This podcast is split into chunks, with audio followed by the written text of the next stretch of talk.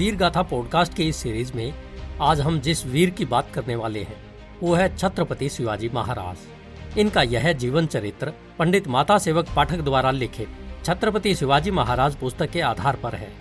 आइए सुनते हैं इनकी वीर गाथा। छत्रपति शिवाजी महाराज, हिंदू जाति के रक्षक, वीर, तपस्वी और गो ब्राह्मण प्रतिपालक थे।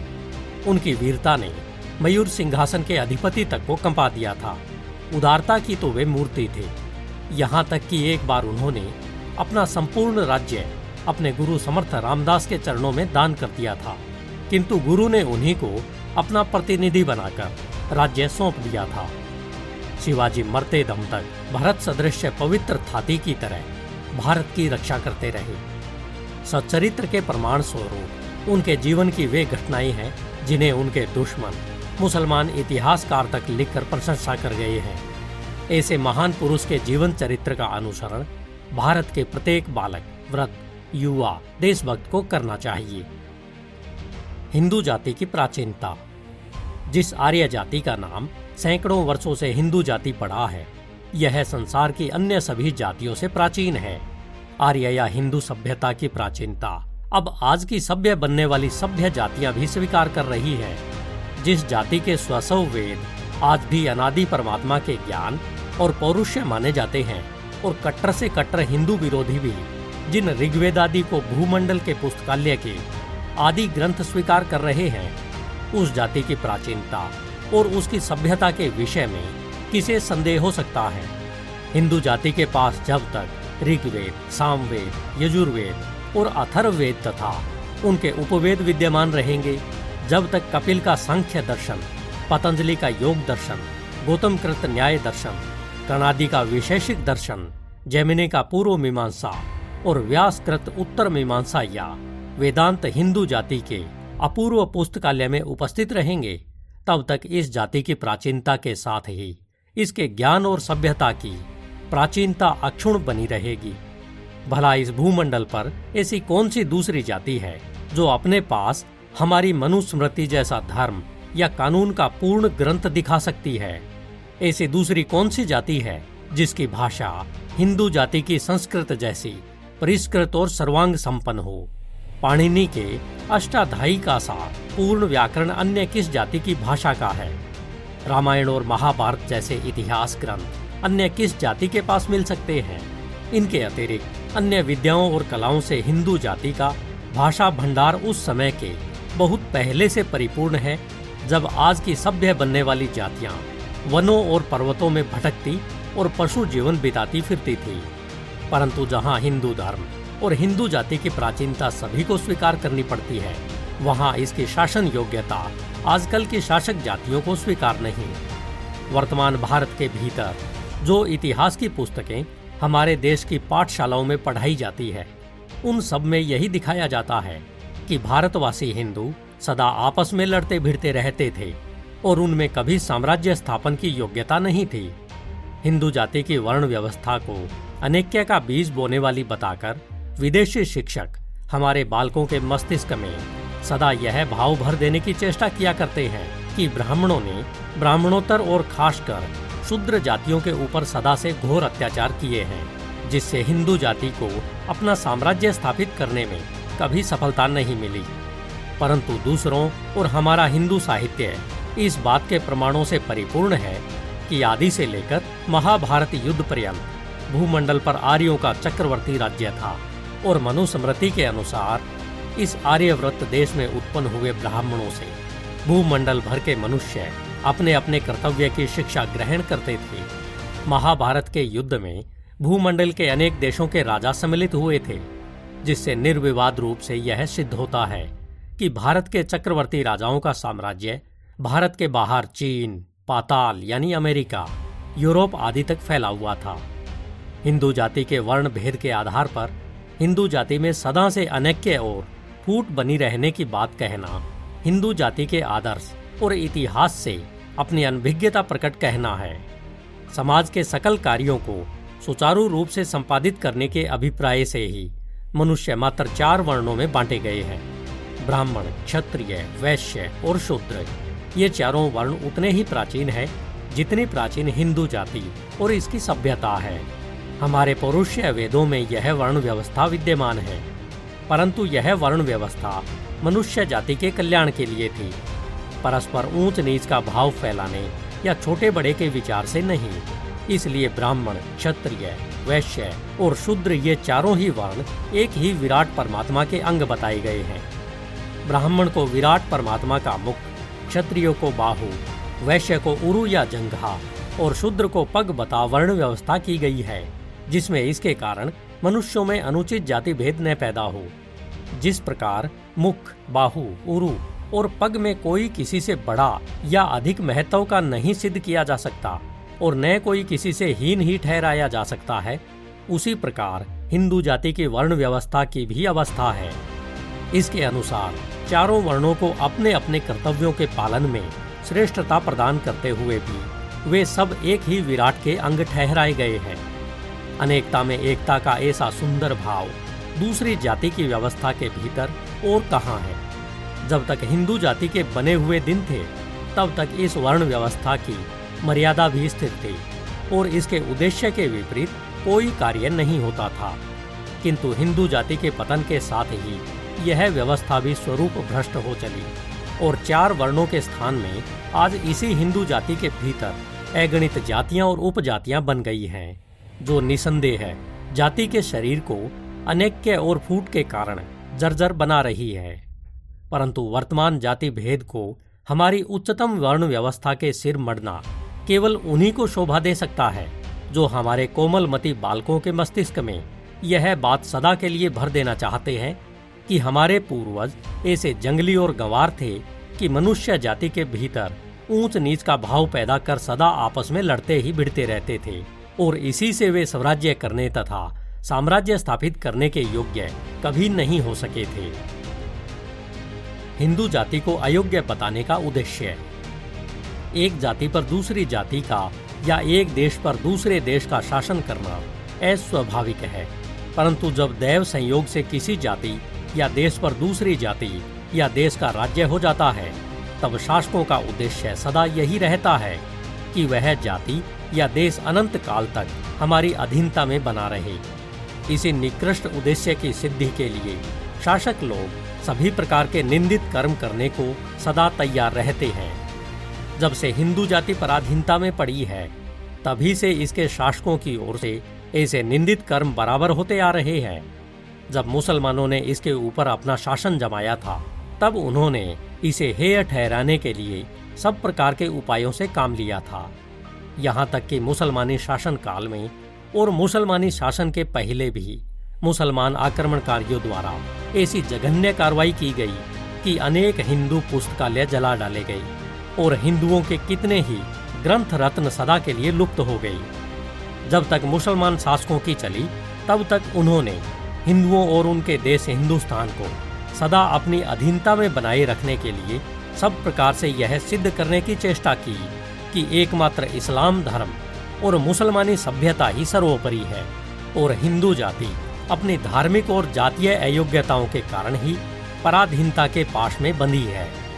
उनके बाद यूरोपियनों की बारी आई और मुसलमानों से भारत का शासन किसी न किसी तरह अपने हाथ में लेकर अब हमारे ये शिक्षक हमारे बालकों और पश्चिमी शिक्षा दीक्षा प्राप्त युवकों को यह विश्वास करा देने की सतत चेष्टा करते रहते हैं कि हिंदू जाति में न कभी एकता थी और न आगे ही उसका होना संभव है। साथ ही इन महाप्रभुओं की ओर से बराबर यह भी दर्शाने की चेष्टा होती रहती है कि स्वयं परमात्मा ने ही भारत के कल्याण के हेतु अंग्रेज़ों के हाथ में भारत की शासन व्यवस्था सौंप रखी है, जिसे ये अंग्रेज़ यदि अपने हाथ से निकाल भारतीयों को सौंप दें तो वह परमात्मा के सौंपे हुए काम को छोड़ना होगा। और जिस दिन भारत का राज्य भारतीयों को सौंप अंग्रेज़ चले जाएँगे, उसी दिन भारत में लूट मार और हत्या की भरमार होने से भारत गारत हो जाएगा। भारतवासी इस समय तो स्वराज्य के अयोग्य हैं ही। साथ ही इन अंग्रेज़ महाप्रभुओं का यह भी कहना है कि इनके पुरखे भी कभी इसके योग्य नहीं थे। हमारे इन महाप्रभुओं की ऐसी सारहीन बातों का समर्थन करने वाले हमारे न जाने कितने ही देश भाई भी हैं, जो मुद्दई सुस्त और गवाह चुस्त की कहावत चरितार्थ करने में किसी क्षण पीछे नहीं रहना चाहते। कितने ही अंग्रेज़ लाड़ तो किसी दर्जे तक स्वीकार करते हैं कि भारतवासी स्वराज्य के बहुत कुछ योग्य हो चले हैं। किंतु एक हिंदुस्तानी लॉर्ड सिंह महाशय डंके की चोट पर यह कह देना अपना कर्तव्य समझते हैं कि अगर अंग्रेज़ इसी वक्त स्वराज्य देने को तैयार भी हो जाएँ, तो भी भारतवासी अयोग्य होने के कारण उसे स्वीकार नहीं कर सकते। यह कोई विचित्र बात नहीं है। अंग्रेज़ महाप्रभु की कृपा कटाक्ष के कारण वर्तमान काल में तो भारतवासी तलवार चलाने की कौन कहे उनके नाम से ही काँप उठते हैं। अगर इन महाप्रभुओं ने 200 वर्ष के शासन में भारतीयों को कुछ सिखा पाए हैं तो यही कि अंग्रेज़ी शिक्षा प्राप्त बाबू लोग वाग युद्ध में बहुत कुछ योग्यता प्राप्त कर चुके हैं। कोरे बाबू भी वाग युद्ध खूब सफलता से कर सकते हैं, किंतु जिनके ऊपर महाप्रभुओं ने थोड़ी सी कृपा और भी कर दी और कोई सरकारी पद सौंप दिया, वे तो फिर सदा के लिए इन महाप्रभुओं के बेदाम कोड़ी के गुलाम बन जाते हैं। बातों से ही अंग्रेज़ महाप्रभु हमें शासन करने के अयोग्य सिद्ध करना चाहते हैं, इसलिए इनके पिट्ठू बाबू लोग बातों से ही अपनी जाति की अयोग्यता सिद्ध करने में तनिक भी कसर नहीं रखना चाहते। इतिहास इस बात का साक्षी है कि जिस समय बातों से काम नहीं चलता था और इस देश के निवासियों से हथियार नहीं छीने गए थे, उस समय तलवार से काम पड़ता था। तब भी उन विदेशियों और विधर्मियों के साथ न जाने कितने ही तलवार बहादुर भारतवासी मिले हुए थे और थोड़े से प्रलोभन में फंसकर अपने सगे संबंधियों और भाइयों तक पर हाथ साफ़ करने में कुछ भी संकोच नहीं करते थे। सच पूछिए तो इतिहास से यह बात सदा के लिए सब देशों के संबंध में सत्य सिद्ध है कि देश या जाति के लिए उसके दुश्मन उतने अधिक भयंकर नहीं होते जितने खास अपने ही वे भाई होते हैं जो किसी स्वार्थ या प्रलोभन के कारण देश या जाति के दुश्मनों से मिल जाते हैं। ऐसे विद्रोहियों और विश्वासघातियों की कमी कभी किसी देश में नहीं होती। जैसा पहले कहा गया है, हमारे अंग्रेज़ महाप्रभु तो भारतवासी मात्र को, चाहे वह जिस जाति या धर्म का हो, स्वराज्य के अयोग्य बताते हैं। परंतु हिंदुओं के माथे इस अयोग्यता का टीका मरने के प्रयास में अपनी मूर्खतावश हमारे मुसलमान भाई भी इन महाप्रभुओं का निरंतर साथ देते रहे हैं। इसी प्रकार चारों ओर से हिंदू जाति तिरस्कार का पात्र बन रही है। और खास इस जाति के भीतर भी ऐसे जाति विद्रोहियों की कमी नहीं है, जो तनिक से स्वार्थ के वसीभूत हो, जाति के विरोधियों से मिले रहने में कुछ भी दोष नहीं देखते हैं। हमारे महाप्रभुओं का, हमें अयोग्य बताते रहने का उद्देश्य तो स्पष्ट ही है, किंतु इस बात में उनका साथ देने वाले मुसलमानों या अपने ही जाति भाइयों का उद्देश्य निसंदेह महाग्रहणित है। इस युग में तो शासकों का काम ही अपनी प्रजा में फूट डालकर शासन करने का हुआ करता है। परंतु जो लोग उनकी इस प्रकार की कुटिल नीति के शिकार हो जाते हैं, उनके समान मूर्ख और कौन हो सकता है? इससे कुछ दिनों तक वे भले ही शासकों के कृपा पात्र बने रहें, किंतु तभी तक वे ऐसा कर सकते हैं, जब तक उनके ऐसे रहने से शासकों के मुख्य उद्देश्य अपना राज्य बनाए रखने में किसी प्रकार का विघ्न उपस्थित नहीं होता। तनिक से स्वार्थ के लिए देश और जाति की स्वतंत्रता बेच देने जैसा घोर पाप क्रम है। देश को सदा परतंत्रता के पास में जकड़े रहने में सहायता पहुंचाना उससे किसी भी अंश में कम पाप नहीं है। हिंदुओं को अयोग्य बताने के दो कारण। हिंदुओं को अयोग्य बताने के दो बड़े कारण हैं। एक तो यह है कि क्या मुसलमान और क्या अंग्रेज़, जो भी भारत के शासक बने, उन सबने ही यहाँ का शासन ऐसे समय में प्राप्त किया, जब हिंदू जाति निसंदेह नाना प्रकार के ग्रह युद्धों में संलग्न थी। ईर्षा द्वेष का बाज़ार यहाँ पर इतना गर्म हो रहा था कि भाई भाई की जान के दुश्मन बन रहे थे।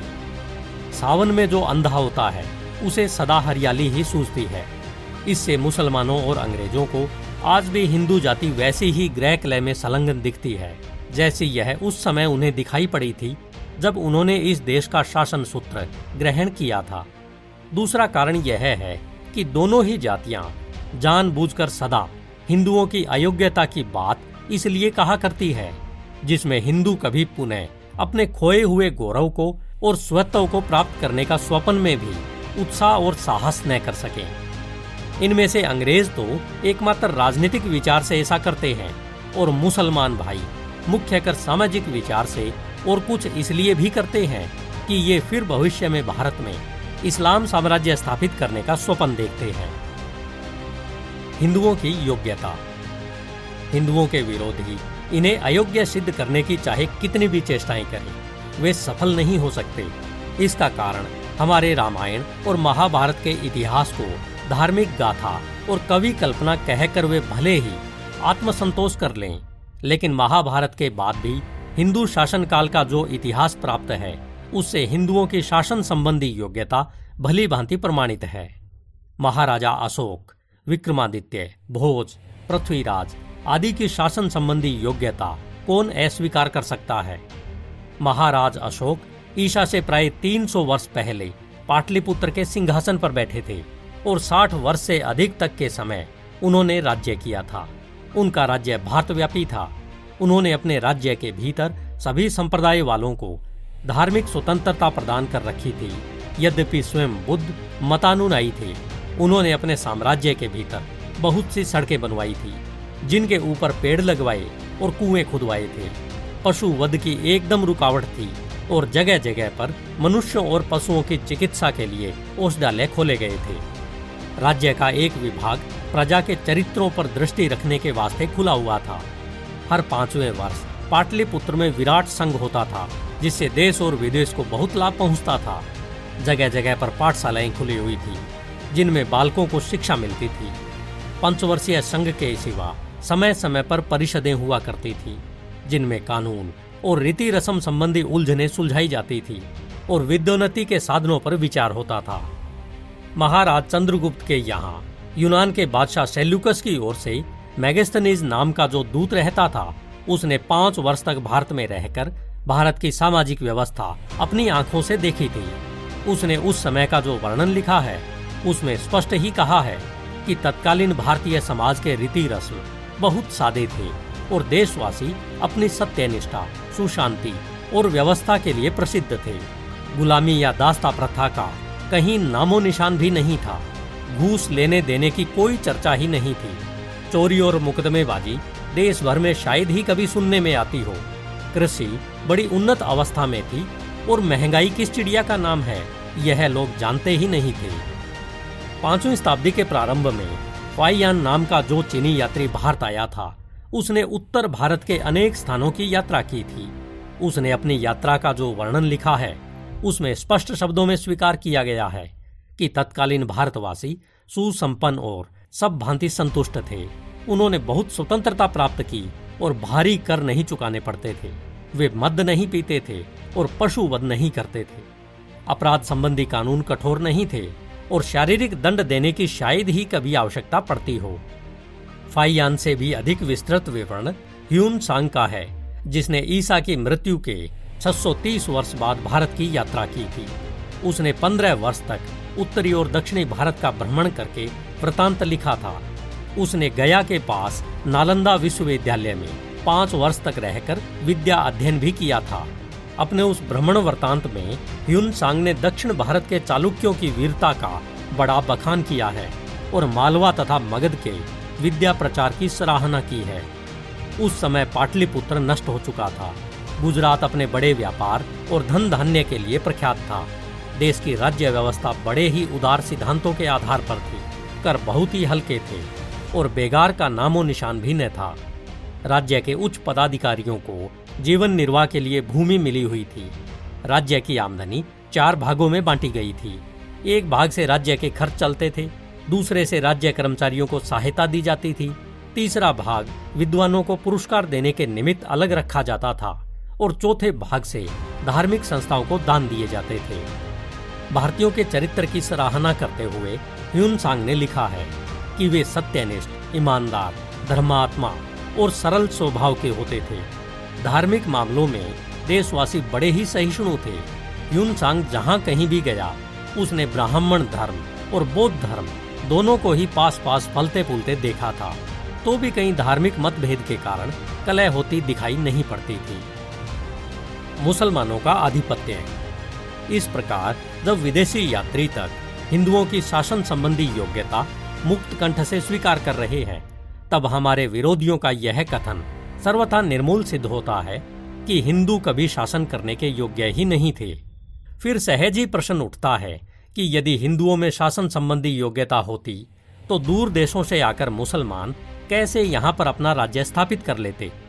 साधारणतः इसके दो ही उत्तर हो सकते हैं। या तो तत्कालीन हिंदू राजे अयोग्य रहे हों या आक्रमणकारी मुसलमान हिंदू राजाओं से अधिक शक्ति संपन्न हो। इतिहास से स्पष्ट है कि प्रारंभ में महमूद गजनबी इस देश को लूटने के ही विचार से आए थे और अपना राज्य स्थापित करने की उनकी इच्छा कदापि नहीं थी। परंतु उन लुटेरों का प्रबल विरोध स्थानीय हिंदुओं और राजाओं ने किया था, यह भी इतिहास से सिद्ध है। इतने पर ही महमूद गजनवी ने सत्रह बार आक्रमण करके भारत के भिन्न भिन्न स्थानों को लूटा था। इसका एकमात्र कारण यही था कि उस समय उत्तरी भारत में अनेक छोटे छोटे राज्य हो गए थे, जो एक दूसरे से ईर्षा द्वेष के कारण एक साथ मिलकर विधर्मियों का सामना नहीं कर सकते थे। इसी से पंजाब के राजा जयपाल को महमूद गजनवी के बाप सुबुकत गीन की अधीनता स्वीकार करनी पड़ी थी। पीछे जब गजनी राज्य पर मोहम्मद गोरी का अधिकार हो गया तब उसने पंजाब पर पूरा अधिकार जमाने के विचार से आक्रमण किया। उसके दो आक्रमण निसफल हुए, किंतु ग्यारह ईस्वी में उसने लाहौर को छीन लिया और वहाँ के राजा को कैद कर लिया। इस तरह पूरे पंजाब पर अधिकार करके मोहम्मद गोरी ने हिंदुस्तान को विजय करने की तैयारी की। उस समय उत्तरी भारत में दो प्रबल राजपूत राज्य थे, कन्नौज राज्य के सिंहासन पर जयचंद राठौड़ और दिल्ली तथा अजमेर राज्य के अधिपति पृथ्वीराज चौहान थे। इन दोनों राजाओं की अधीनता में कितने ही राजपूत सरदार थे, परंतु पृथ्वीराज और जयचंद में आपस में फूट पड़ गई थी, जिससे अन्य राजपूत सरदार भी, विदेशी और विधर्मी, मोहम्मद गोरी को भारत से भगाने के लिए मिलकर नहीं लड़ सके। सच पूछिए तो पृथ्वीराज और जयचंद में फूट न होती तो मोहम्मद गोरी को आगे बढ़ने का साहस ही नहीं हो सकता था। तो भी पृथ्वीराज ने अकेले अपनी ही सेना से मोहम्मद गोरी को कई बार हराया, और यदि जयचंद ने उस विधर्मी को उत्साह प्रदान न किया होता तो हिंदुस्तान में मुसलमानी राज्य की नींव न जमने पाती। परंतु जिस पारस्परिक फूट का बदला चुकाने के लिए जयचंद ने एक विधर्मी विदेशी की शरण ली थी, उसी के कारण पृथ्वीराज की हार हुई, और पापी जयचंद ने सदा के लिए हिंदुओं के ऊपर विदेशियों और विधर्मियों का राज्य स्थापित करा दिया। कुछ ही सालों के भीतर मोहम्मद गोरी ने जयचंद को भी परास्त करके उसका वध कर डाला। किंतु आपस में फूटने के कारण दोनों राजाओं की दुर्गति के साथ ही भारत भी ऐसी दुर्गति को प्राप्त हुआ, जिससे आज तक इसका निस्तार नहीं हो सका। जयचंद का वध करने के उपरांत मोहम्मद गौरी ने उत्तर भारत के अन्य कई छोटे राज्यों पर भी विजय प्राप्त की और बारहवीं शताब्दी समाप्त होते होते मुसलमान उत्तर भारत के बहुत बड़े भाग के अधिपति बन बैठे। धीरे धीरे समस्त उत्तरी भारत मुसलमानों के अधिकार में आ गया और दक्षिण भारत पर भी उनकी चढ़ाइयाँ होने लगी। इतिहास साक्षी है कि प्राय सर्वत्र ही पृथ्वीराज जयचंद जैसी परिस्थितिक फूट ने ही मुसलमानों को विजय प्रदान किया और साढ़े तीन सौ वर्ष के भीतर अकबर के समय तक प्राय समस्त भारत पर मुसलमान साम्राज्य स्थापित हो गया। हिंदुओं की आपस की फूट इस दर्जे तक बढ़ी हुई थी कि मोहम्मद तुगलक जैसे पागल यवन बादशाह ने अपने मनोरंजन के लिए मनुष्यों तक का शिकार किया। तो भी हिंदुओं को साहस नहीं हुआ कि सब मिलकर सबके दुश्मन, विदेशी और विधर्मी यवनों को भारत से निकाल बाहर करने के लिए प्रयत्न करते।